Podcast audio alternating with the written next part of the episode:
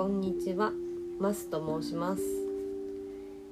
えー、ポッドキャストはやったことなくてこれが初めてなんですけれどもちょっと最近会った方々から影響を受けてちょっと撮ってみようかなと思ってやってみてます。と初めてアンカーのアプリをインストールしてみて試しに曲とかをこう自分の喋った声につけてやってみたらなんか簡単に BGM をつけて勝手にやってくれるんですねこのアプリは。それならもしかしたらできるかもと思ってちょっと喋ってみようと思います。えーと最近ですね、え、とあるポッドキャスト番組の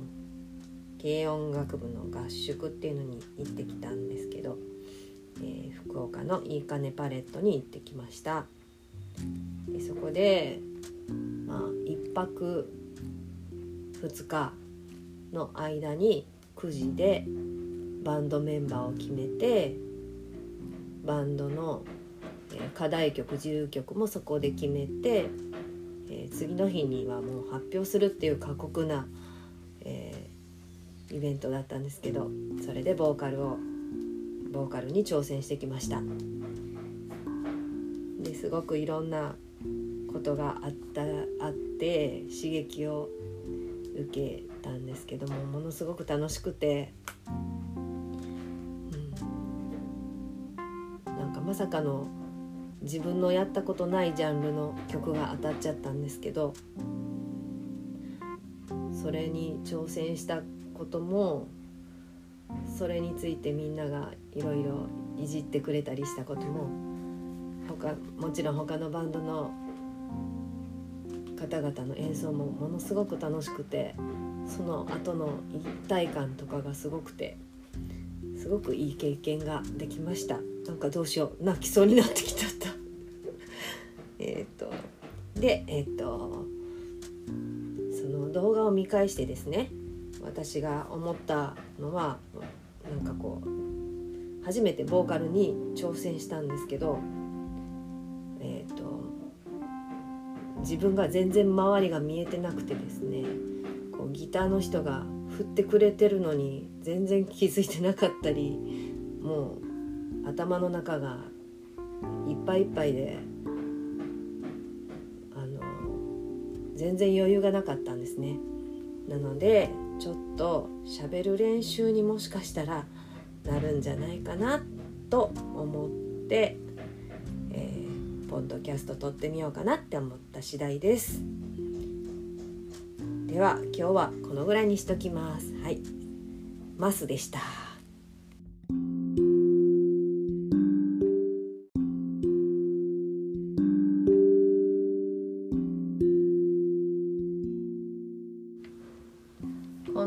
はマスです。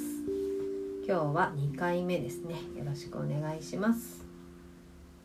えー、前回はポッドキャストを始めるにあたっての経緯などをお話しさせていただきました。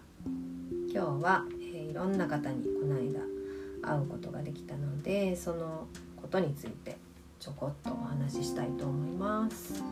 えー、私はですね、えそその軽音合宿っていうのに先日福岡県のいいかねパレットに行ったんですけどそこで、えー、誰とも会ったことなくて皆さんと初対面の状態で、えー、っと行ってきました。で、えー、でもですねちょっと安心だったのは全員が同じポッドキャストを聞いてるまあ同じ感覚をどこかに持ってる人たちだっていうのがすごい安心感があったのとあとは中にはポッドキャストを自らやられてる方もいたり、まあ、樋口さんの番組で取り上げて名前を呼ばれてるリスナーの方たちもいたりしてなんかそその方がどういう方だとか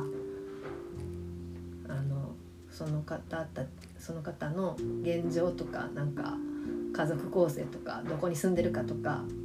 中にはこうね私には事前情報がすごく入ってきてたんで安心して会うこともできて、えー、と私は結構初対面の方とは話しするのが苦手なんですけど、えー、割と安心して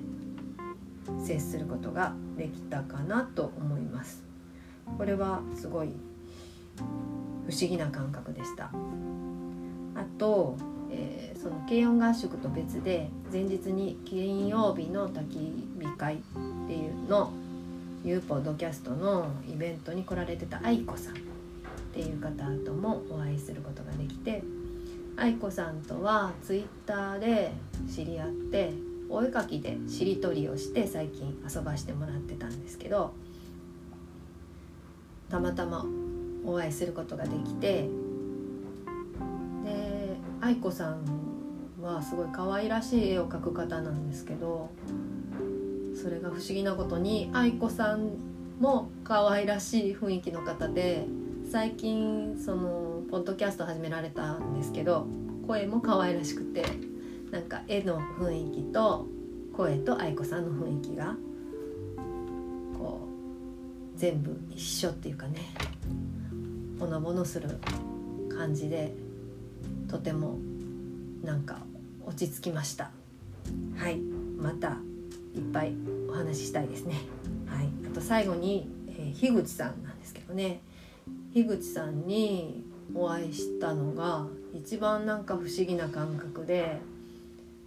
まあ大スターに会ったみたいな 感じではあるんだけど芸能人にいきなり会ったっていうのとは全然違う感覚であの、まあ、毎日のように樋口さんの声を聞き、まあ、イヤホンで聞いてると脳みそに樋口さんの声が直接届いててで樋口さんの考え方とかいろんな言い回しとかがもうすでに自分の中にインストールされちゃってるんですよね。なんであれこれ樋口さんすでに概念じゃないかなってちょっと思いました。概念の樋口さんが具現化して姿を現して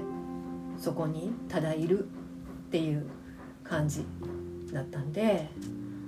全然初めて会った感じはしなくってもちろん喋る時にちょっと緊張はするんですけどなんか不思議な感覚でした。はい今日はこれぐらいにします。マスでした。